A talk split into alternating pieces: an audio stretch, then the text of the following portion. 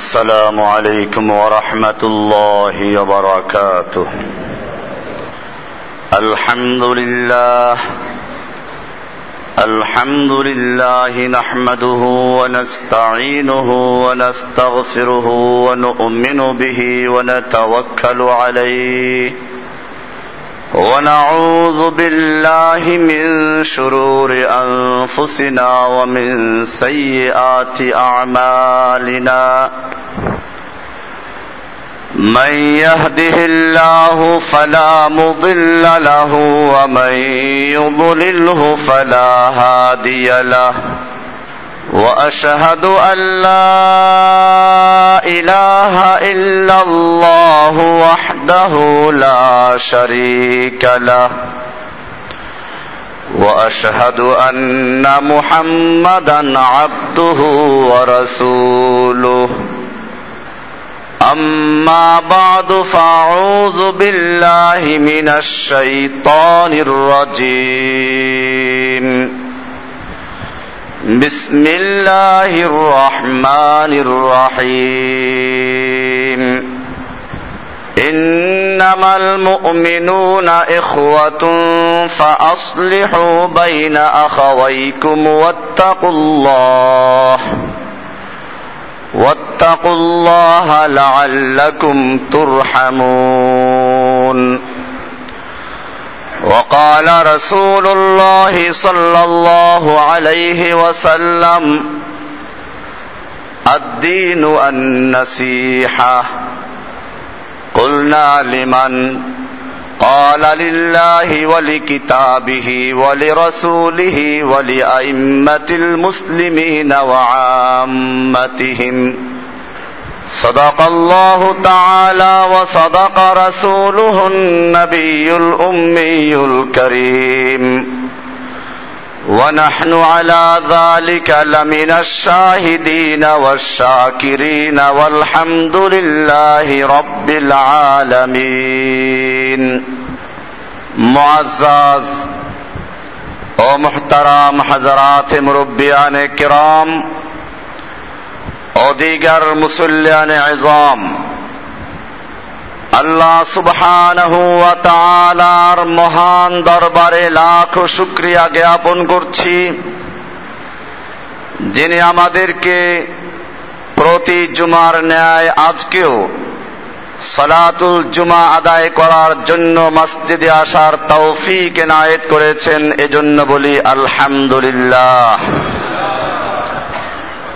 রজব মাসের প্রথম জুমা আল্লাহর রাসূল সাল্লাল্লাহু আলাইহি ওয়াসাল্লাম এই রজব মাসের থেকেই রমজানের জন্য প্রস্তুতি গ্রহণ করতেন।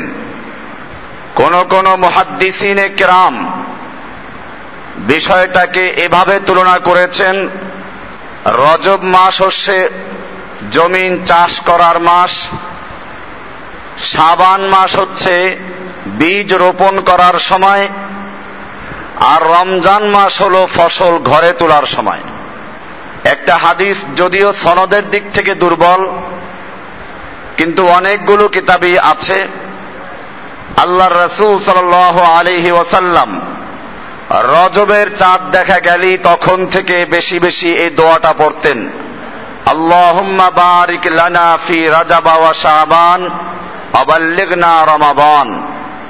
হে আল্লাহ, তুমি আমাদেরকে রজব এবং শাবান মাসের মধ্যে বরকত দান করো, আর রমজান পর্যন্ত আমাদেরকে পৌঁছে দাও। রমজান অত্যন্ত গুরুত্বপূর্ণ মাস, এগুলো নিয়ে ইনশাআল্লাহ আলোচনা সামনে হবে যদি আল্লাহ তৌফিক এনায়েত করেন। রমজানের প্রস্তুতিমূলক আজকে আমাদের আলোচ্য বিষয় আদ-দীনু আন-নাসিহা। এর আরো একটা কারণ আছে, এটা একটা হাদিসের অংশ। আদ-দীন ওয়ান নাসিহা, দীন ইসলাম মানে কল্যাণ কামনা করা, কল্যাণ কামিতাই দীন। এ হচ্ছে আজকে আলোচ্য বিষয়, হাদিসের একটা অংশ।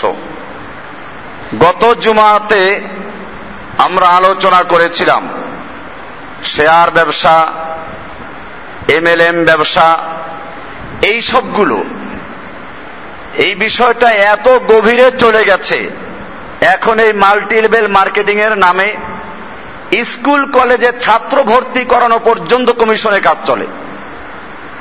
একটা কোচিং সেন্টারে আপনি যদি একজন ছাত্র ভর্তি করান, তো আপনি একটা ওখান থেকে সুবিধা পাবেন, আপনি আরো দুইজন ভর্তি করালে ওখান থেকে সুবিধা পাবেন, তারা যদি আবার আরো ছাত্র ভর্তি করায় সেখান থেকে সুবিধা পাওয়া যাবে।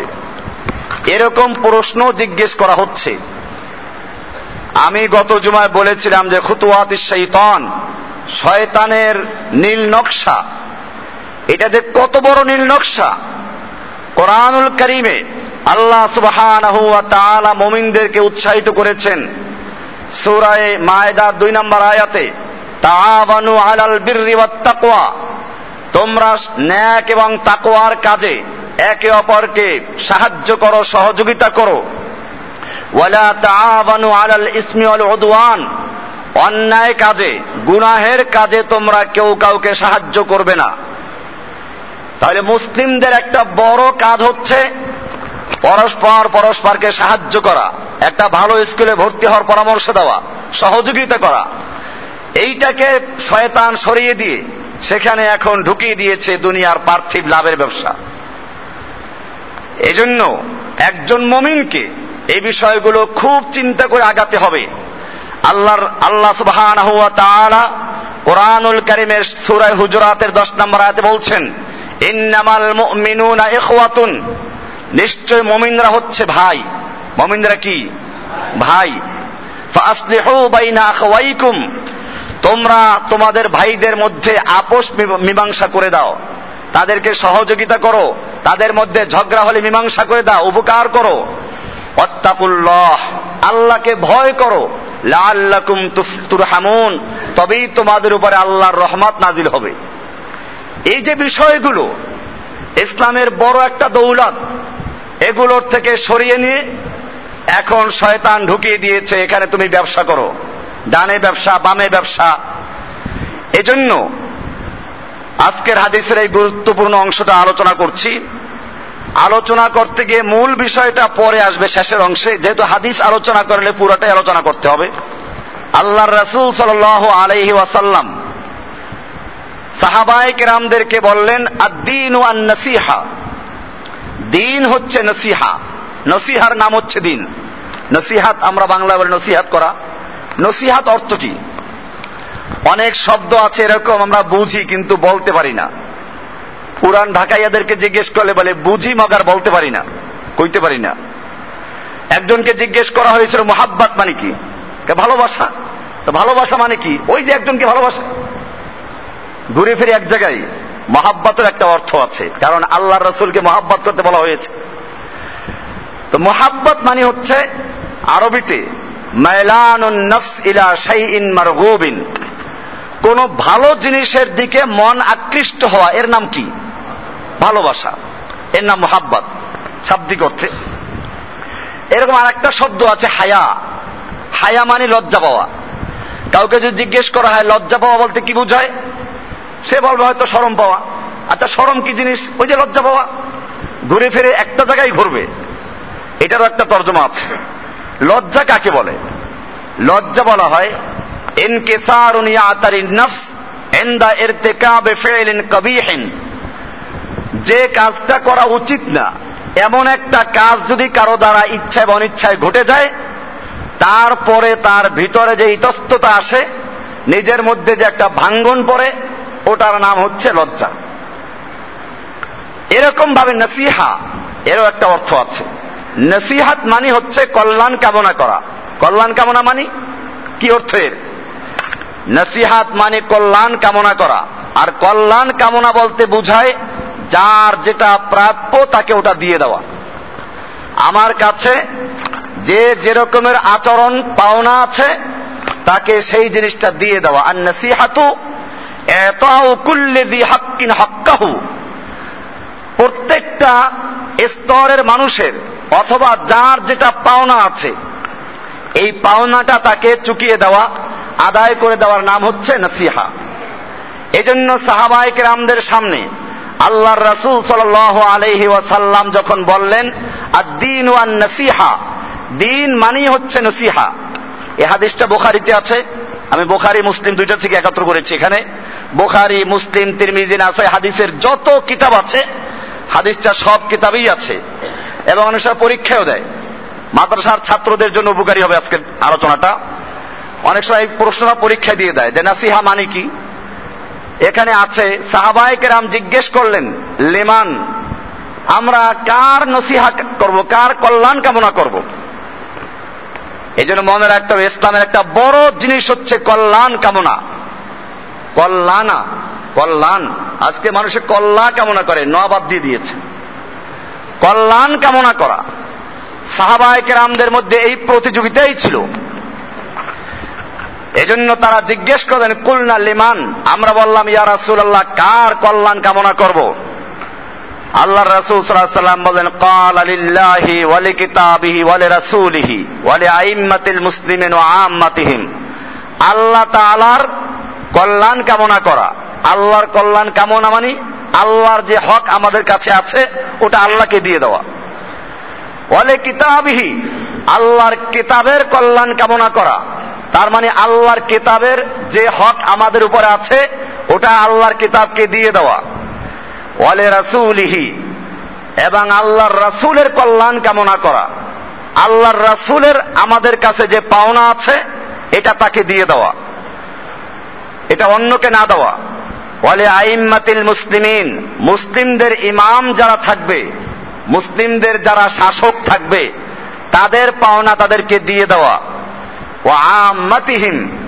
এবং সাধারণ জনগণের কল্যাণ কামনা করা। অর্থাৎ সাধারণ জনগণ, সাধারণ মুসলিমরা আমার কাছে যেটা পাওনা এটা তাদেরকে চুকিয়ে দেওয়া। এই হাদিসটা ইমাম নববী রহমতুল্লাহ আলাই শারহে মুসলিম তিনি যে ব্যাখ্যা করেছেন, আমি ওখান থেকে শুধু কাটিং করে এটা করেছি কম্পিউটার থেকে। এখানে তিনি ব্যাখ্যা দিয়েছেন প্রত্যেকটা আলাদা আলাদা। আম্মান নাসিহাতু লিল্লাহি তাআলা, আল্লাহর নসিহা, আল্লাহর কল্যাণ কামনা করার মানে হচ্ছে এই ফামানাহু মুনসারিফুন ইলাল ঈমানি বিহি, আল্লাহর উপরে পূর্ণ ঈমান আনা। ওয়া নাফিউশ শারীকি আনহু, আল্লাহর সঙ্গে কোনো কিছুকে শরীক না করা। আল্লাহর ইবাদতের ক্ষেত্রে, আল্লাহর গুণাবলীর ক্ষেত্রে, আল্লাহর ক্ষমতার ক্ষেত্রে, আল্লাহর বিধানের ক্ষেত্রে কাউকে শরীক না করা, সম্পূর্ণ আল্লাহকে মেনে নেওয়া। وتركل الحاد في صفاته وصفه بصفات الكمال والجلال كلها, আল্লাহর যতগুলো গুণবাচক নাম আছে এই সবগুলোকে আল্লাহর জন্যই মানা। আল্লাহর গুণবাচক নাম আছে কুদ্দুস, কুদ্দুস কুদুসুন মানে পবিত্র। আর তার থেকে মুবালাগা, আলেমরা বুঝবে এটা, মাদ্রাসা ছেলেরা বুঝবে, মুবালাগা বলে এটাকে, মানে মহাপবিত্র। তাহলে মহাপবিত্র কার নাম? আল্লাহর একটা নাম, আল্লাহর একটা গুণ। এখন মহাপবিত্র হয়ে গেছে মহা অপবিত্র ওরসের নাম, যেই ওরসের মধ্যে আল্লাহর সঙ্গে শিরিক করা হয়। একটা হাদিসে আছে, একটা গ্রাম দিয়ে একটা রাস্তা ছিল, রাস্তার পাশে মাজার অথবা মূর্তি ছিল। তো আপনারা জানেন এই মাজারের পাশে গাড়ি থামে, কিছু দিতে হয়।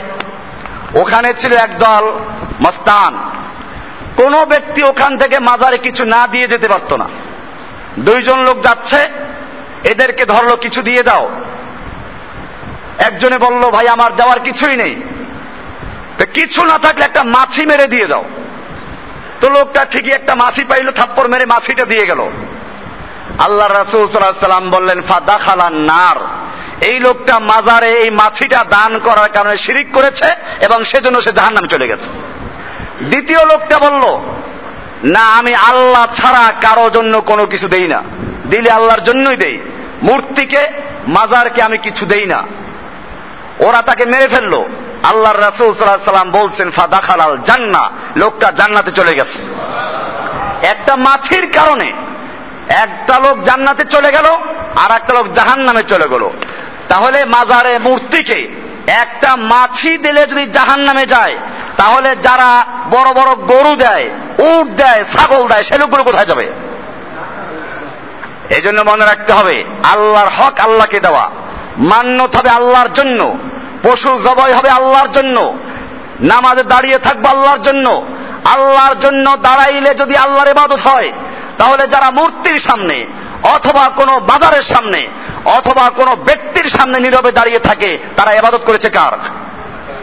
এই এক মিনিট নীরবতা পালন করা এটা আসলো কোত্থেকে? এটা খ্রিস্টানদের ধর্ম। ওরা বলে যে নীরবতা পালন, কেউ মারা গেলে নীরবতা পালন করতে হবে, তাহলে এই মুহূর্তে আল্লাহর পক্ষ থেকে যিশু আসবে, যিশু এসে যেন কোনো হইচই না দেখে একেবারে নীরব পরিবেশ পায়, এই সময় শান্তিতে রুহুটা নিয়ে চলে যাবে আল্লাহর কাছে। এটা হচ্ছে খ্রিস্টানদের ধর্ম। আজকে মুসলিম জাতি নিজেদের জাতীয়তা, নিজেদের দিন, নিজেদের কোরআনকে ভুলে গিয়ে আজকে একজন মানুষ মরলে পরে তার জন্য সেই ইহুদি খ্রিস্টানদের তরিকা নীরবতা পালন করে। এমনি ভাবে এই ভোগ দেওয়া এটা হিন্দুদের কাজ, দেবতার নামে, মূর্তির নামে জাহিলি যুগে দিয়েছিল। কোরআনে আছে ইব্রাহিম আলাইহিস সালাম যখন মূর্তিখানা ঢুকেছিলেন তখন কোরআনে স্পষ্ট আছে তিনি দেখতে পেলেন অনেক দামি দামি খাবার, বললেন আলা ওমা আলাকুম লা আলা তাকুলুন আলা তাকুলুন, খা খা, খাও না, খা, মা আলাকুম লা তানতাকুন, ব্যাপার কি কথা বলো না কেন? এরপরে যখন কথা বলে না মারলো থাপ্পড়, থাপ্পড় মারা পরে এখন পাথরের মূর্তি, হাতে ব্যথা পাইছে বেচারা। এরপর উঠলো রাগ, নিল কুড়াল, কুড়াল দিয়ে মূর্তির মাথা ভাঙ্গে, পাও ভাঙ্গে, হাত ভাঙ্গে, সব ভাঙ্গে চুরমার করলো, একটাকে রেখে দিল। যেখানে আজকে ওইদিকে যাচ্ছি না। নবীরা মূর্তি তৈরি করেছেন না মূর্তি ভেঙ্গেছেন? আমাদের নবীজি কি করেছেন? ইব্রাহিম আলাইহিস সালাম একটা আগে গেছে, চলে গেছে। আমাদের নবীজি কি করলেন? ইতিহাস পড়বেন, মক্কা বিজয়ের পরে আল্লাহর নবী সাল্লাল্লাহু আলাইহি ওয়াসাল্লাম যুদ্ধের পোশাক এখনো খোলেন নাই, সোজা কাবার ভিতরে ঢুকলেন, লাঠি হাতে নিয়ে ইঙ্গিত করছেন যা আল হাক্কু ওয়া যাহাকাল বাতিল ইন্নাল বাতিলা কানা যাহুকা, সত্য সমাগত, মিথ্যা বিতাড়িত। এখনো বসে আছো, ভাঙো না এখনো, বাস মূর্তি ধপাস করে পড়ে যাচ্ছে, গুঁড়ি গুঁড়ি হয়ে যাচ্ছে। আল্লাহর নবী মূর্তি ভেঙ্গেছেন না গড়েছেন? তাহলে এটা আল্লাহর হক, আল্লাহর জমিনে কোনো মূর্তি থাকবে না। আল্লাহর নবীরা যখন মূর্তি ভাঙলেন, এরপরে যারা মুসলমান দাবি করে রাস্তার মোড়ে মোড়ে মূর্তি তৈরি করে, স্কুলে মূর্তি তৈরি করে, বাচ্চাদেরকে মূর্তি পূজা করায়, এমপিদেরকে দিয়ে মূর্তি পূজা করায়, ও মুসলমান জাতি, সেগুলো মুসলমান না মুশরিক? পরিষ্কার মুশরিক, পরিষ্কার মুশরিক, এগুলো মুসলমান হতেই পারে না। এজন্য বলা হয়েছে নসিহাতুল্লাহি, আল্লাহর নসিহা, আল্লাহর যে পাওনা, আল্লাহর যে হক, এটা আল্লাহকে দিতে হবে। আল্লাহর জমিনে আল্লাহ মূর্তি দেখতে চান না। এজন্য মূর্তি সম্পর্কে কঠোর হাদিস আছে। এমনকি যারা এই যে তুলি দিয়ে ছবি আঁকে, আল্লাহর রাসূল সাল্লাল্লাহু আলাইহি ওয়াসাল্লাম বলেছেন লা তাদখুলুল মালায়েকাতু বাইতান ফিহি কালবুন আও সূরাতুন, যেই ঘরে কোনো কুকুর থাকে অথবা কোনো প্রাণীর ছবি থাকে, আল্লাহর রহমতের ফেরেশতা সেই ঘরে প্রবেশ করে না। আজকে তো মাশাআল্লাহ অনেকে মা বাবার ছবি, নেতার ছবি, নেত্রীর ছবি ঘরে না রাখলে আর হয় না। ঘরে জাহান্নামের ফেরেশতা ঢুকিয়েছো, জাহান্নামের আগুন ঢুকিয়েছো। এখন তো শুধু এ পর্যন্ত না, বলতে গেলেই তো কারো গায়ে পড়বে, আর তখন আমার নামে মিথ্যা প্রচার করে। এই জন্য বলি কান খুলে ভালো করে শোনো, আল্লাহর রাসূল সাল্লাল্লাহু আলাইহি ওয়াসাল্লাম বলেছেন যেই ঘরে মূর্তি থাকে, প্রাণীর ছবি থাকে, ওই ঘরে আল্লাহর রহমতের ফেরেশতা প্রবেশ করে না। সুতরাং যেই অন্তরের মধ্যে কোন পীরের ছবি থাকে, পীরের মুরাকাবা করে, পীরের কল্পনা করে, সেই অন্তরের মধ্যেও আল্লাহর রহমতের ফেরেশতা প্রবেশ করে না, সেই অন্তরে শয়তান প্রবেশ করে। কলবুল মুমিনিন আরশুল্লাহ, তোর কলবে আল্লাহর আরশ না, তোর কলবে শয়তানের আরশ।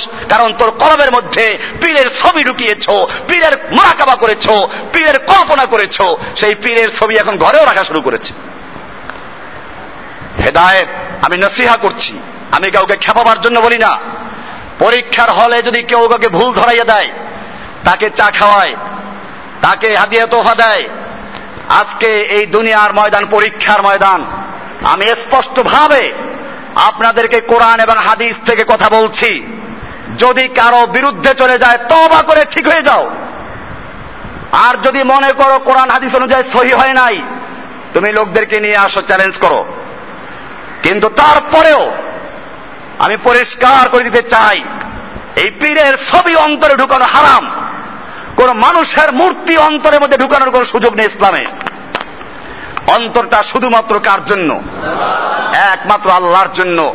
এজন্য আল্লাহ তাআলা পরিষ্কার করে দিয়েছেন, আল্লাহর রাসূল সাল্লাল্লাহু আলাইহি ওয়াসাল্লাম বলছেন, আনতা আবুদাল্লাহ কান্নাকা তারাহু, তুমি আল্লাহর ইবাদত করবে এমন ভাবে যেন তুমি আল্লাহকে দেখতে পাচ্ছ। ফাইন্নাহু ইল্লাম ফাইন্নাকা ইল্লাম তারাহু, তুমি যদিও আল্লাহকে দেখতে পাচ্ছ না, ফাইন্নাহু ইয়ারাকা, আল্লাহ তোমাকে সরাসরি দেখতে পাচ্ছেন। কাজে আল্লাহর মধ্যে আর তোমার মধ্যে কোনো ভায়া মাধ্যম নেই। এটা আল্লাহর নসিহা, আল্লাহর কল্যাণ কামনা, আল্লাহর হক আল্লাহকে দিয়ে দেওয়া। এরপরে বলা হয়েছে তানজিহুহু সুবহানাহু ওয়া তাআলা মিন জামিই নাকায়েস, আল্লাহ তাআলা বলছেন যে আল্লাহকে সমস্ত দোষ ত্রুটি থেকে মুক্ত মনে করা। আল্লাহর কোনো দোষ নাই, কোনো দুর্বলতা নাই, কোনো ত্রুটি নাই, এসবগুলো থেকে মুক্ত আল্লাহ তাআলা। আল্লাহ তাআলা এই কাজটা কেন করলো? লিখেছে অনেক পীরদের বইতে, এগুলো দেখিয়েছি আমি, এখানে লেখা আছে আল্লাহর আন্দাজ নাই। এই লোকটার একটা মাত্র ছেলে ছিল, তাও নিয়ে গেল। ছিল একটা 12 বছরের নাতি, কোন রকম একটা গাভী পালন করে দুগ্ধ খাওয়াইয়া এই মহিলাটাকে বাঁচাইয়া রাখতো, তাকেও নিয়ে গেল। আল্লাহর আন্দাজ নাই। এই জন্য মাবুদের দরবার থেকে রুহুটা জোরপূর্বক ছিনিয়ে নিয়ে আসছে, নাউযুবিল্লাহি মিন যালিক। এখন পর্যন্ত নাউযুবিল্লাহ বলছে অনেকেই, কিন্তু বইয়ের নাম বললে আটকে যাবে যে কোন পীরের বইতে আছে এটা। আমি এখানে পীরের নাম না বলে বইয়ের নাম বলে দিচ্ছি, কারণ কারো সন্দেহ না থাকে। বইয়ের নাম ভেদে মারেফাত। বইয়ের নাম কি? ভেদে মারেফাত, পৃষ্ঠা নাম্বার 15। পরিষ্কার লেখা আছে যে আল্লাহর আন্দাজ নাই। মাবুদের কাছে আবার কি জিজ্ঞেস করবো? তার আন্দাজ নাই। এই লোকটার একটা মাত্র ছেলে ছিল, তাও নিয়ে গেল। এরপরে একটা নাতি ছিল, 12 বছরের নাতি, একটা গাভী লালন পালন করে কোন রকম এই বৃদ্ধাকে বাঁচিয়ে রেখেছিল, সেই নাতিটাও আল্লাহ নিয়ে গেল। এই জন্য মাবুদের কাছে জিজ্ঞেস করা ছাড়াই জোরপূর্বক আল্লাহর দরবার থেকে রুহু ছিনিয়ে নিয়ে আসছে। ও আমার জাতি, আল্লাহ তাআলা পরিষ্কার করে বলে দিয়েছেন, লা ইউসআলু আম্মা ইয়াফআলু, আল্লাহ তাআলা যা করেন সেখানে কারো আপত্তি করা, প্রশ্ন করা, অভিযোগ করার কোনো সুযোগ নেই। আল্লাহ কারো কাছে জবাবদিহি করতে বাধ্য নন, আর বাকি সমস্ত মাখলুক আল্লাহর কাছে জবাবদিহি করতে বাধ্য। আল্লাহ সব কাজ আন্দাজে করেন, আন্দাজ মতোই করেন। কোরআনে পরিষ্কার বলা আছে, ইন্না কুল্লা শাইইন খালাকনাহু বিকাদার, আমি প্রত্যেকটা জিনিসকে পরিমিতভাবে সৃষ্টি করেছি, অপরিমাণভাবে বেআন্দাজে আমি কোনো জিনিস সৃষ্টি করি নাই। আর বলছে আল্লাহর আন্দাজ নাই, এই জন্য মনে রাখতে হবে। এরপরে বলা হয়েছে আল কিয়াম বিতাআতিহি, আল্লাহর হক হচ্ছে আল্লাহর আনুগত্য পূর্ণ করা। ওয়াইজতানাব মাসিহি মাসিয়াতিহি, আল্লাহর অবাধ্যতা পরিহার করা। ওয়াল হুব্বু ফিহি, আল্লাহর জন্য ভালোবাসা। ওয়াল বুগদু ফিহি, আল্লাহর জন্য কাউকে ঘৃণা করা, কারো সাথে সম্পর্ক ছিন্ন করা। ওয়া মুআলাতি মান আতাহু, আল্লাহর যারা আনুগত্য করে তাদের সাথে বন্ধুত্ব করা। ওয়া মুআদাতি মান আদাহু আসাহু, আল্লাহর যারা অবাধ্য, আল্লাহর নাফরমান যারা, তাদের থেকে সম্পর্ক ছিন্ন করা। ওয়া জিহাদে মান কাফারা বিহি, যারা আল্লাহর সাথে কুফরি করে তাদের বিরুদ্ধে লড়াই করা। ওয়াল ইতরাফ বিনিয়ামতিহি ওয়া শুকরিহি আলাইহা, এবং আল্লাহর যে সমস্ত নিয়ামত রয়েছে সেগুলোর শুকরিয়া আদায় করা, কৃতজ্ঞতা আদায় করা। ওয়াল ইখলাস ফি জামিইল উমুরে, এবং সকল ক্ষেত্রে আল্লাহর খালেস আল্লাহর ইবাদত করা। ওয়াল দুআ ইলা জামিইল আওসাফিল মাযকুরাতে, সর্বক্ষেত্রে আল্লাহর কাছেই কেবলমাত্র প্রার্থনা করা। ওয়াল হাসু আলাইহা ওয়া তালাত্তুফ ফি জামিইন নাস ওয়া মান আমকানা মিনহুম আলাইহা। قال الخطابي, ইমাম খাত্তাবী একজন বড় মুহাদ্দিস এবং আসমাউর রিজালের ইমাম, তিনি বলেন ওয়া হাকীকাতু হাযিহিল ইদাফাতে রাজিআতুন ইলাল আবদি ফি নুসহি, এই যে আল্লাহর কল্যাণ কামনা করা, মূলত এটা বলা হয়েছে হাদিসে রূপক অর্থে। আল্লাহর কল্যাণ মানে আল্লাহর হক দেওয়া, মানে বান্দা নিজের হক আদায় করে নেওয়া। নতুবা আল্লাহ কারো হকের দিকে মোহতাজ নন। আপনি আল্লাহর সঙ্গে শিরিক করলে আল্লাহর কোনো ক্ষতি নাই। আপনার মতো যদি দুনিয়ার সমস্ত মানুষ একত্র হয়ে আল্লাহর নাফরমানি করে, আর সমস্ত মানুষ আল্লাহর বিরুদ্ধে চলে যায়, আল্লাহর আল্লাহিয়তের মধ্যে কোনো ক্ষতি হবে? অপরদিকে যদি সমস্ত মানুষ একাত্র হয়ে দুনিয়ার সবচেয়ে বড় নেককার বান্দার মতো হয়ে যায়, আল্লাহর আনুগত্যশীল হয়ে যায়, আল্লাহর উলুহিয়তের মধ্যে কোনো দরজা বাড়বে? কিছুই বাড়বে না। এটা হচ্ছে আল্লাহর হক বান্দার কাছে। আল্লাহর রাসূল সাল্লাল্লাহু আলাইহি ওয়াসাল্লাম জিজ্ঞেস করছেন, মুআয বিন জাবাল পিছে বসে আছেন উটে বা ঘোড়ায়, জিজ্ঞেস করে, হে মুআয, তুমি কি জানো বান্দার উপরে আল্লাহর কি হক রয়েছে? আর আল্লাহর উপরে বান্দার কি হক আছে? মুআয বিন জাবাল বলেন, আল্লাহ ওয়া রাসূলুহু আ'লাম, আল্লাহ এবং আল্লাহর রাসূল এই ব্যাপারে ভালো জানেন। এবারে আল্লাহর রাসূল সাল্লাল্লাহু আলাইহি ওয়াসাল্লাম বলছেন, বান্দার উপরে আল্লাহর হক হচ্ছে এই যে বান্দা আল্লাহর সঙ্গে অন্য কোনো কিছুকে শরীক করবে না, অংশীদার বানাবে না। আর বান্দার হক হচ্ছে আল্লাহর কাছে এই যে বান্দা আল্লাহর সঙ্গে কোনো কিছুকে শরীক করে নাই তাকে জাহান্নামে না দেওয়া। এটা আল্লাহ নিজের উপর ওয়াজিব করে নিয়েছেন। এজন্য মনে রাখতে হবে, কোরআনুল কারীমে আল্লাহ রাব্বুল আলামিন আমাদের নবীজিকে লক্ষ্য করে বলছেন, সূরায়ে জুমার ৬৫ নম্বর আয়াতে বলা হচ্ছে, লাইন আশরাকতা, হে নবী আপনিও যদি আল্লাহর সঙ্গে শিরিক করেন, আল্লাহর সঙ্গে কোনো বিষয় অংশীদার করেন, লাইহাবাতান্না আমালুকা, তাহলে আপনার জীবনের সমস্ত আমলগুলো হাবত হয়ে যাবে, বরবাদ হয়ে যাবে। আপনার নামাজ, রোজা, আপনার জিহাদ, আপনার দিন কায়েমের জন্য কষ্ট করা, তায়েফ, উহুদ, বদর, খন্দক যত কষ্ট করেছেন সবগুলো বরবাদ হয়ে যাবে। ওয়ালা তাকুনান্না মিনাল খাসিরিন, এবং আপনি ক্ষতিগ্রস্ত লোকদের অন্তর্ভুক্ত হয়ে যাবেন আপনি যদি শিরিক করেন। আমাদের নবীজিকে বলা হচ্ছে।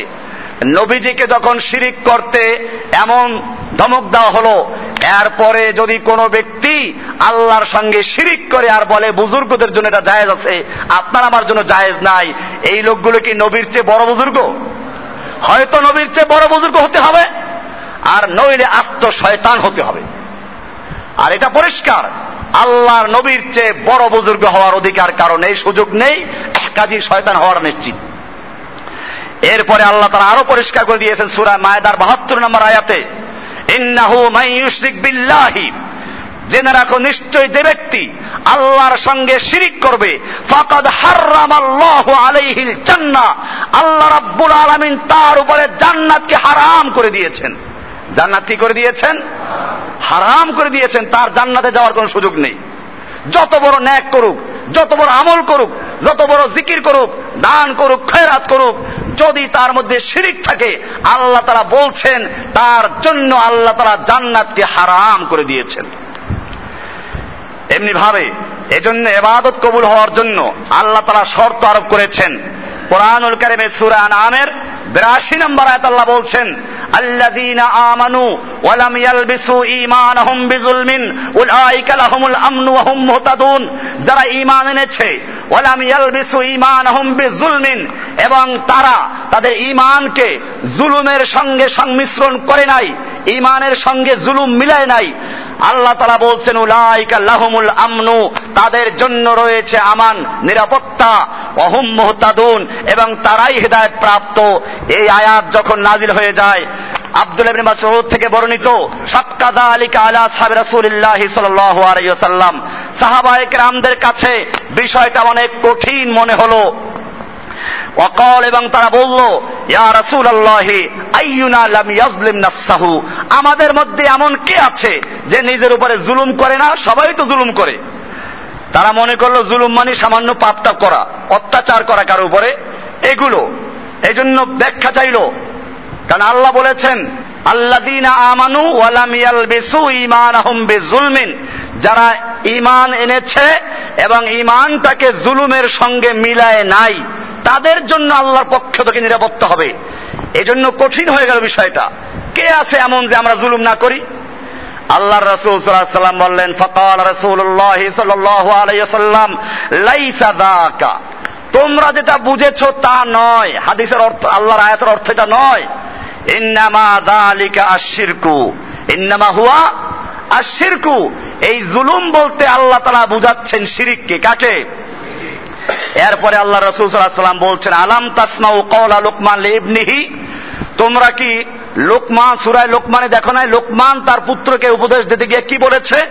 লোকমান তার ছেলেকে বলছিল, ইয়া বুনাইয়া লা তুশরিক বিল্লাহ, হে আমার আদরের সন্তান, আদরের পুত্র, আল্লাহর সঙ্গে শিরিক করো না। ইন্না শিরকা লা যুলমুন আযীম, নিশ্চয়ই শিরিক হচ্ছে বড় জুলুম। শিরিক কি? আল্লাহর নবী নিজের কথাও দলিল দিলেন কোরআন দিয়ে। আল্লাহর নবীও কোনো কথা বলতে গিয়ে কোরআনের আয়াতের মাধ্যমে দলিল পেশ করছে। তিনি বললেন যে জুলুম মানে শিরিক, দলিল পেশ করলেন কোরআনে আরেকটা আয়াত দিয়ে, ইন্না শিরকা লাযুলমুন আযীম, শিরক হচ্ছে বড় জুলুম। নবী তো তার কথা দলিল পেশ করেন কোরআন দিয়ে, আর আমরা পীর বুজুর্গদের কথা আর যাচাই করতে যাই না কোনো দলিল আছে কিনা। পীর বলেছে তো শেষ, এখন যে কোরআনের বিরুদ্ধেও যায় হাদিসের বিরুদ্ধে যায়, আমরা কোরআন হাদিসকে বাদ দিয়ে ওই পীরের কথাকে আঁকড়ে ধরি আর বলি পীর কি কম বুঝছে, আমাদের হুজুর কি কম পড়াশোনা করেছে, এত লক্ষ লক্ষ লোক বুঝে নাই, বুঝলো খালি হাতেমবাগের খতিব সাহেব। তোমরা হাতেমবাগের খতিবের বিরুদ্ধে গিয়ে তোমরা মিছিল করো, কোনো আপত্তি নাই, কিন্তু কিয়ামতের মাঠে এইটা তোমার জন্য হুজ্জাত হয়ে যাবে। তোমার কানের মধ্যে ঢুকিয়ে দেওয়া হয়েছিল যে শিরক থেকে বাঁচতে হবে, তোমরা সেই দিন শুনো নাই, পীরের কথা শুনেছো, পীর কি বললো কোনো দলিল নাই, কোনো হাদিসে নাই, কোরআনে নাই, তারপরও যদি পীর বলেছে মান্য করেছো, আজকে পীর এবং তোমরা সব দলে দলে জাহান্নামে চলে যাও। এজন্য পরিষ্কার মনে রাখতে হবে, আজকে দুনিয়াতে জান্নাতের টিকিট দেওয়া হচ্ছে, অমুকে পার করে নিয়ে যাবে। ওই যে বলি না বইতে লেখছে, কারো যদি দুইজন পীর হয়, দুই পীরে দুই ডানা ধরে বেহেশতে নিয়ে যাবে, কোনো অসুবিধা নাই। এই বেটা পীর নিজে জান্নাতে যাবে তার গ্যারান্টি আছে কি? মৃত্যুর আগে কারো গ্যারান্টি আছে? পীর নিজে যে জান্নাতে যাবে তার কোনো গ্যারান্টি নাই, আর ওদিকে দুই ডানা ধরে দুই পীরে বেহেশতে নিয়ে যাচ্ছে। মাওয়াইজে সাকিয়া 55 নম্বর পৃষ্ঠায় লেখা আছে, রেফারেন্স বলে দিলাম, নইলে বলবো আন্দাজ বলতেছে। আর এরপরও কারো সন্দেহ থাকে, এই বইগুলো চকবাজার এসে বাংলা বাজার গেলে আলেম সাহেব প্রকাশনীতে পাওয়া যাবে, আর যদি প্রয়োজন মনে করেন আমার বাসায় আছে, দেখে নেবেন। এবারে এই শিরক এত ভয়াবহ, আল্লাহর রাসূল সাল্লাল্লাহু আলাইহি ওয়াসাল্লাম বলছেন, জাবের ইবনে আব্দুল্লাহ থেকে বর্ণিত, আল্লাহর রাসূল সাল্লাল্লাহু আলাইহি ওয়াসাল্লাম বলছেন, ইয়া আইয়ুহান নাস ইয়াকুম শিরকাস সারায়ের, হে লোকেরা তোমরা শিরকুস সারায়ের থেকে বাঁচো, অন্তরের শিরক থেকে বাঁচো, গোপন শিরক থেকে বাঁচো। قالوا يا رسول الله وما شرك السرائر, সাহাবায়ে کرام জিজ্ঞেস করলেন, হে আল্লাহর রাসূল সাল্লাল্লাহু আলাইহি ওয়াসাল্লাম শিরক সারায়ের কি, অন্তরের শিরকটা কি? قال يقوم الرجل, একজন লোক নামাজ পড়তে দাঁড়াইলো, ফায়ুসাল্লি, সে নামাজ পড়ছিল, ফায়ুযায়্যিনু সালাতাহু জাহিদান লিমা ইয়ারা মিন নাযরিন নাস ইলাইহি, সে বুঝতে পারলো লোকেরা তার নামাজ দেখতে পাচ্ছে, দেখছে, ফলো করছে, এইজন্য লোকদেরকে দেখাবার জন্য, নিজে বুজুর্গ এটা প্রমাণ করার জন্য লম্বা নামাজ শুরু করে দিল, জিকির করতে শুরু করলো, এরকম একটা ভাব দেখাতে শুরু করলো। আল্লাহর রাসূল সাল্লাল্লাহু আলাইহি ওয়াসাল্লাম বলছেন, ফাযালিকা শিরকুস সারায়ের, এটা হচ্ছে শিরকুস সারায়ের, দিলের শিরিক, মনের শিরিক, অন্তরের শিরিক। আল্লাহ সুবহানাহু ওয়া তাআলা আমাদেরকে এই অন্তরের শিরিক থেকে বাঁচার তৌফিক দান করুন। এজন্য কোরআনুল কারীমে আল্লাহ তাআলা পরিষ্কার করে দিয়েছেন, সূরা হজের 37 নম্বর আয়াতে আছে, জাহেলি যুগের লোকেরা কোরবানি করে, এই কোরবানির পশুর জানোয়ারের গোশতগুলো বাইতুল্লাহর সামনে লাগিয়ে দিত, রক্ত বাইতুল্লাহ লাগিয়ে দিত।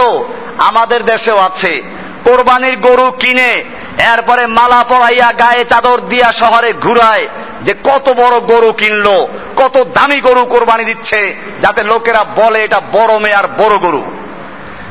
আমরা জন্য বলি যে আসলে তো উচিত ছিল তাহলে এই বড় গরুর সঙ্গে বড় মেয়াকেও বেঁধে দেওয়া, যাতে করে লোকেরা বুঝতে পারে এই বড় মেয়ার এই বড় গরু।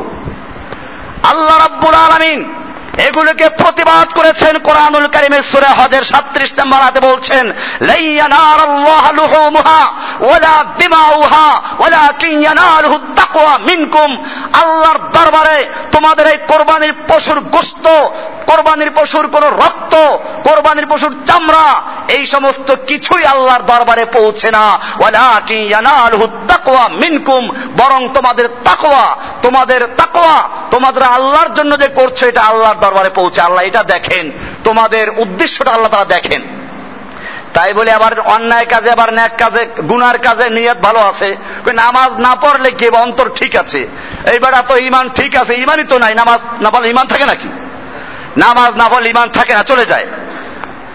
যাই হোক, আমি বলছিলাম আল্লাহ তারা বলছেন লোকেরা এরকম পূজা করে। সূরায়ে ইউনূসের 18 নম্বর আয়াতে আল্লাহ তারা আরেকটা বিষয় ক্লিয়ার করেছেন। আপনি এখন মনে মনে ভাবছেন মক্কার লোকেরা মূর্তি পূজা করতো, আমরা তো মূর্তি পূজা করি না। আল্লাহ তাআলা বিষয়টা ক্লিয়ার করে দিয়েছেন, মক্কার লোকেরা কেন মূর্তি পূজা করত। সূরা ইউনূস 18 নম্বর আয়াত পড়ুন, পরিষ্কার আমি শোনাচ্ছি, ওয়ায়াবুদুনা মিন দুনিল্লাহি মা লা ইয়াদুরুহুম ওয়া লা ইয়ানফাউহুম, ওই লোকেরা আল্লাহর পরিবর্তে এমন কিছু জিনিসের পূজা করে, এমন কিছু মানুষের হতে পারে, মূর্তির হতে পারে, দেবদেবীর হতে পারে, মাজারওয়ালা হতে পারে, যাদের পূজা করছে মা লা ইয়াদুরুহুম ওয়া লা ইয়ানফাউহুম, যেগুলো তাদের কোনো ক্ষতিও করতে পারে না, উপকার করতেও পারে না।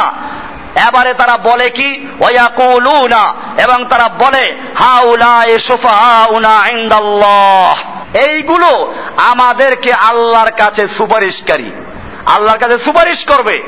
তাহলে পরিষ্কার হয়ে গেল, আল্লাহ সুবহানাহু ওয়া তাআলা বলছেন যারা দেবদেবীর পূজা করত, মূর্তির পূজা করত, ওরা কি মূর্তিকে আল্লাহ মনে করত?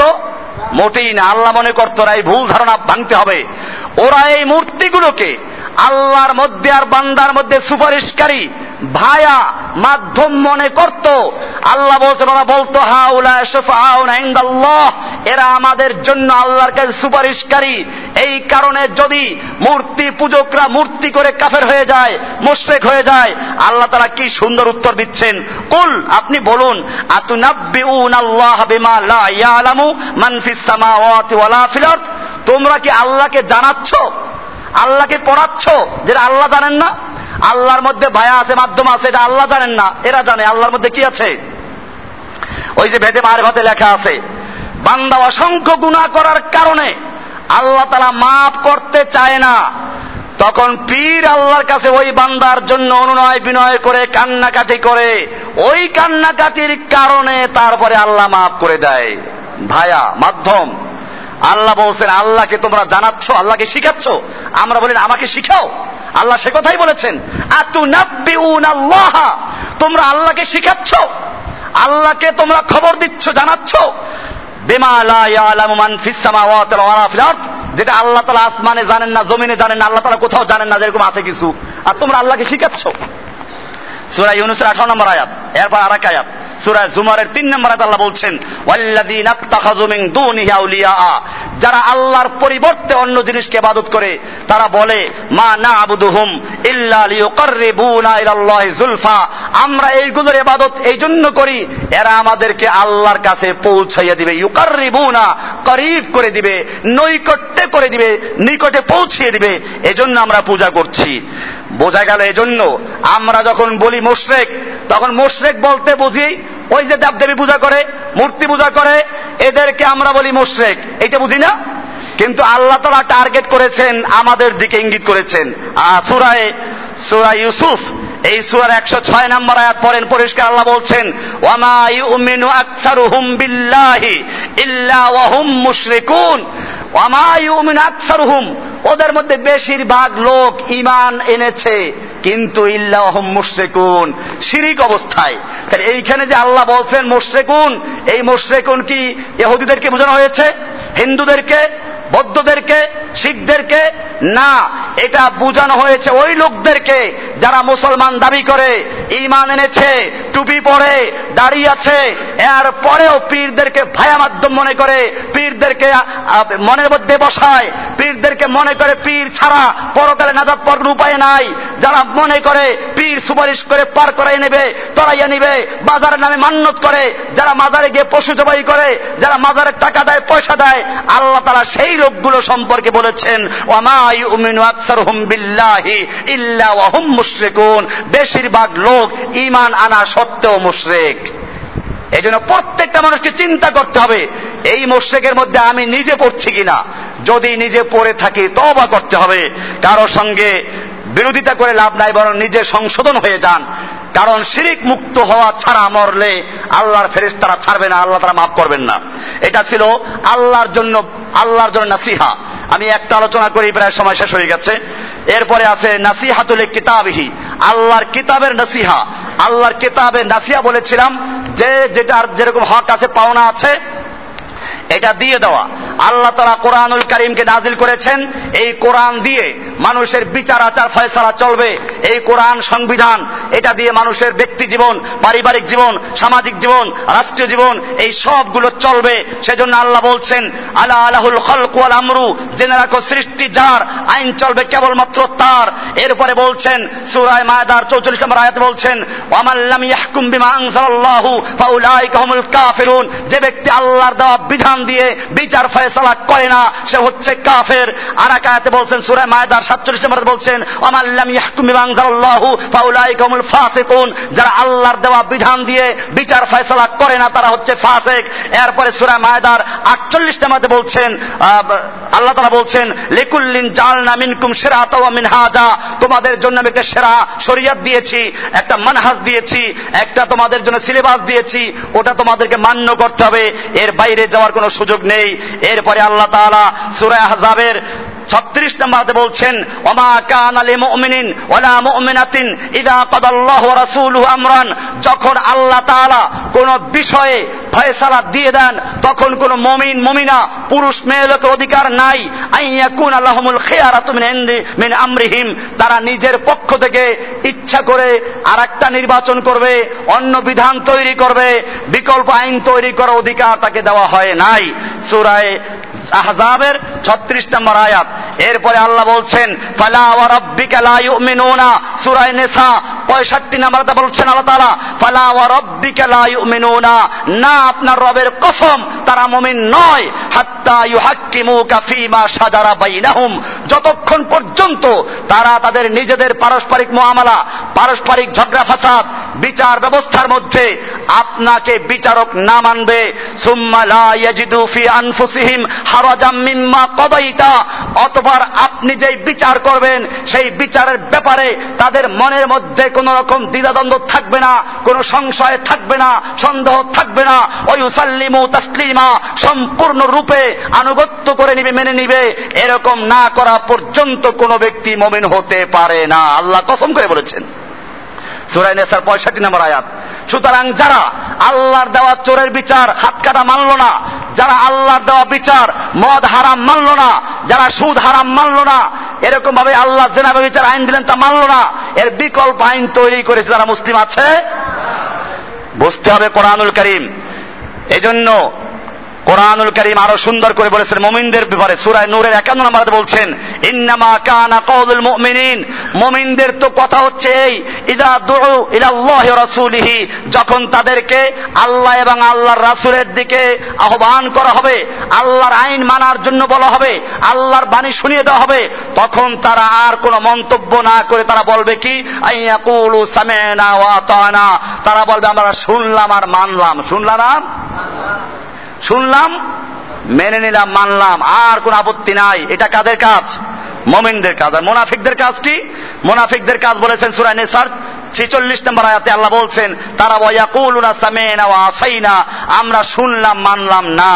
আল্লাহ তাআলা আরো সুন্দর করে বলেছেন সূরা নিসার 61 নম্বর আয়াতে ওয়াইদা কিলা লাহুম তাআলাউ ইলা মা আনজালাল্লাহু ওয়া ইলার রাসূলে, যখন তাদেরকে বলা হয় আসো আল্লাহর দিকে, আল্লাহর রাসূলের দিকে, আল্লাহর কোরআনের বিচার মেনে নেই, আল্লাহর রাসূলের সুন্নাহ মেনে নেই, তখন তা দেখবেন রাইতাল মুনাফিকিনা, আপনি মুনাফিকদেরকে দেখবেন ইয়াসুদ্দুনা আনকা সুদুদা, তারা আপনার থেকে গর্দা ফিরে নেয়, তারা কয় কোরআনকে এই যুগে চলে, আল্লাহর বিধান এই যুগে মানা যায়, এইসব সেকেলের আইন, সেই আদি যুগের আইন, এসব এই যুগে চলে না, আমরা এখন কম্পিউটারের যুগে আছি, এখন প্লেনে চড়ি, এই সমস্ত বিধানগুলো চলবে না।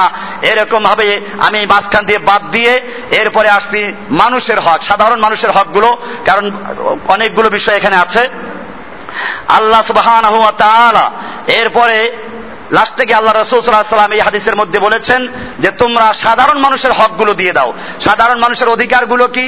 সাধারণ মানুষের অধিকারগুলো হচ্ছে, বলা আছে ওয়াহুম মান আদা ওয়ালাতুল আমরি ফারশাদুহুম, মানুষের কল্যাণ কামনা করা মানে হচ্ছে তাদেরকে কষ্ট না দেওয়া, তারা যে জিনিসটা জানে না তাদেরকে এটা জানিয়ে দেওয়া, কোরআন সুন্নাহর যে বিষয়গুলো তারা জানে না ওটা জানিয়ে দেওয়া, তাদের দোষগুলো গোপন করা, ক্ষতিকর জিনিসগুলোকে তাদের থেকে সরিয়ে দেওয়া, নরমের সাথে, আদরের সাথে, মহব্বতের সঙ্গে তাদেরকে সত্যের পথে আহ্বান করা, বড়দেরকে সম্মান করা, ছোটদেরকে স্নেহ করা এবং সুন্দর নসিহত দেওয়া, হাসাদ না করা, গীবত না করা এবং তাদের মাল নষ্ট না করা, এরকম ভাবে তাদের ব্যাপারে, মানুষের ব্যাপারে তাদের কোনো ক্ষতি না করা, তাদের জমি জমা দখল না করা, তাদের মান সম্মান নষ্ট হয় এমন কোনো কথা না বলা।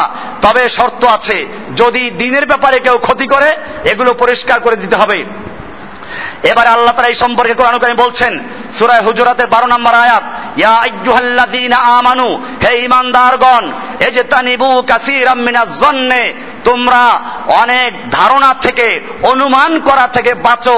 অনুমান করে করে দোষ তালাশ করে, মনে হয় সেই কাজটা করে, এরপর দোষ বয়ান করা শুরু করলো। আল্লাহ বলছেন এই মনে হয়, অনুমান করে, মনে হয়, নাকি কানি, এই সমস্ত বাদ দাও। পরিষ্কার আয়াত, এই যে তানিবু কাসীরাম মিনাজ জন্নে, অনেক অনুমান প্রসূত ধারণা থেকে বাঁচো। ইন্না বাযাজ জন্নে ইসমুন, জেনে রাখো অনেক ধারণা গুনাহের কারণ হয়, অনুমান করা পাপ কাজ। আর ওয়ালা তাজাসসু, তোমরা খবরদার কারো গোপন দোষ বের করতে যেও না, ব্যক্তিগতভাবে কারো দোষ খুঁজতে যেও না। ওয়ালা ইয়াগতাব বা'দুকুম বা'দা, তোমরা একে অপরের গীবত করো না। আইয়ুহিব্বু আহাদুকুম আইয়াকুলা লাহমা আখিহি মাইতান, তোমরা কি চাও তোমাদের মৃত্যু ভাইয়ের, মরা ভাইয়ের গোশত খেতে? ফাকারিহতুমুহু, না তোমরা তো এটা অপছন্দ করো। ওয়াত্তাকুল্লাহ, আল্লাহকে ভয় করো। ইন্নাল্লাহা তাওয়াবুর রহিম, সূরা হুজুরাতের 12 নম্বর আয়াত। এখানে বোঝা গেল যে কারো সম্পর্কে ধারণামূলকভাবে, অনুমান করে, আন্দাজ করে কারো বিরুদ্ধে কোনো অভিযোগ দেওয়া যাবে না, নিশ্চিত হতে হবে। এরপর আল্লাহ তাআলা বলছেন সূরা হুজুরাতের 11 নম্বর আয়াতে, ইয়া আইয়ুহাল্লাযীনা আমানু, হে ঈমানদারগণ, লা ইয়াসখার কওমুম মিন কওমিন, তোমাদের মধ্যে এক সম্প্রদায় যেন আরেক সম্প্রদায়কে বিদ্রূপ না করে, ঠাট্টা বিদ্রূপ না করে, উপহাস না করে। আসা আন ইয়াকুনু খায়রাম মিনহুম, হতে পারে তুমি যাদেরকে বিদ্রূপ করছো তারা তোমাদের চেয়ে ভালো। ওয়ালা নিসাউন মিন নিসাইন, কোন মেয়ে লোক যেন কোন মেয়ে লোককে তিরস্কার না করে, উপহাস না করে। আসা ইয়াকুন্না খায়রাম মিনহুন্না, হতে পারে যে তিরস্কার করছে তার চেয়ে যাদেরকে সে তিরস্কার করছে তারা ভালো।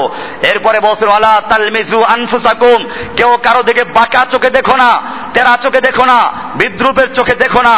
ওয়ালা তালমিজু আনফুসাকুম, আর তোমরা নিজেদেরকে কারো উপনামে ডেকো না, তোমরা কারো দিকে মন্দ নামে ডেকো না। ওয়ালা তালমিজু আনফুসাকুম ওয়ালা তানাবাজু বিল আলকাব, আর তোমরা কারো খারাপ নাম দিয়ে, এমন একটা নাম দেয় যে নামে তার উপহাস করা হয়, মজাক করা হয়, এরকম খারাপ নামে কাউকে ডাকবে না। বেসাল ইসমুল ফুসুক বাদাল ঈমান, ঈমানের পরে এগুলো বড় খারাপ জিনিস। ওয়ামান লাম ইয়াতুব ফাউলাইকা হুমুয যালিমুন, এই কথা জানার পরে তওবা করো, যারা তওবা করবে না আল্লাহ বলেন তারা জালেম। সূরা হুজুরাতের 11 নম্বর আয়াত। এইভাবে আল্লাহ সুবহানাহু ওয়া তাআলা আমাদেরকে উৎসাহিত করেছেন। আল্লাহ বলছেন খবরদার, ওয়ালা তাকফু মা লাইসা লাকা বিহি ইলমুন, খবরদার তোমার যে বিষয়ে ইলম নাই এই বিষয়ে তুমি বলতে যাইও না। ইন্নাস সামা ওয়াল বাসার ওয়াল ফুয়াদা, নিশ্চয় জেনে রাখো তোমার কান, তোমার চক্ষু, তোমার অন্তর, কুল্লু উলাইকা কানা আনহু মাসউলা, এই সবগুলো সম্পর্কে কিয়ামতে জিজ্ঞেস করা হবে। তুমি মুখ দিয়ে কি মিথ্যা বলেছো, কান দিয়ে কি ঠিকমতো শুনো নাই মিথ্যা শুনেছো, অন্তর দিয়ে কি কল্পনা করেছো, কারণ আমি মিথ্যা রটনা করেছো, এই সবগুলো আল্লাহ তাআলা পরিষ্কার তোমাকে জিজ্ঞেস করবেন। এই জন্য আল্লাহ রাসূল সাল্লাল্লাহু আলাইহি ওয়াসাল্লাম মুসলিম শরীফ হাদিস বলেছেন, আবু হুরায়রা থেকে বর্ণিত, রাসূল আকরাম সাল্লাল্লাহু আলাইহি ওয়াসাল্লাম বলছেন ইয়াকুম আয-যান্না, খবরদার তোমরা মানুষের সম্পর্কে অনুমান করে, আন্দাজ করে কোনো কথা বলতে সাবধান হয়ে যাও। ইন্নায-যান্না আকযাবুল হাদিস, কেননা এই ধারণামূলক অনুমান করে কারো সম্পর্কে কোনো কথা বলা এটা সবচেয়ে বড় মিথ্যা কথা, আকযাবুল হাদিস। ওয়ালা তাজাসসু ওয়ালা তাহাসসু, খুঁটে খুঁটে কারো দোষ বের করতে যেও না, কারো গোপন দোষ বের করতে যাও না। ওয়ালা তানাফাসু ওয়ালা তাহাসাদু, হিংসা করো না, বিদ্বেষ করো না। ওয়ালা তাবাগাযু ওয়ালা তাদাবারু, পিছনে বসে দোষ আলোচনা করো না। ওয়াকুনু ইবাদাল্লাহি ইখওয়ানা, তোমরা সবাই আল্লাহর বান্দা ভাই ভাই হয়ে যাও। সহিহ মুসলিমের রওয়ায়েত।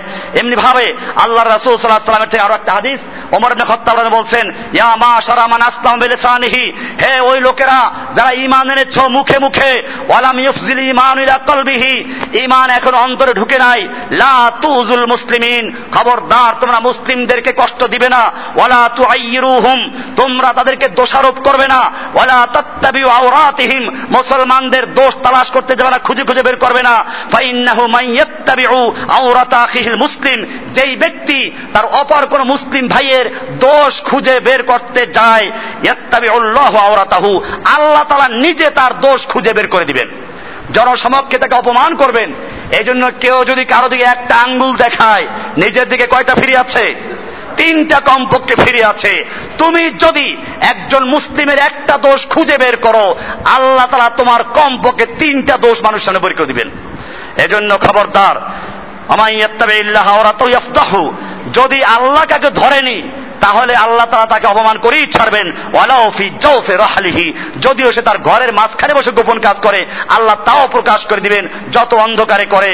আজকে অনেক বিষয় ছিল, ইনশাআল্লাহ বিষয়গুলো আরো আলোচনা হবে, কারণ বিষয়গুলো অনেক গুরুত্বপূর্ণ বিষয়। নিজের ব্যক্তি জীবনে আমরা প্রত্যেকে যে হাদিস নিয়ে আলোচনা করছি এটা মান্য করব।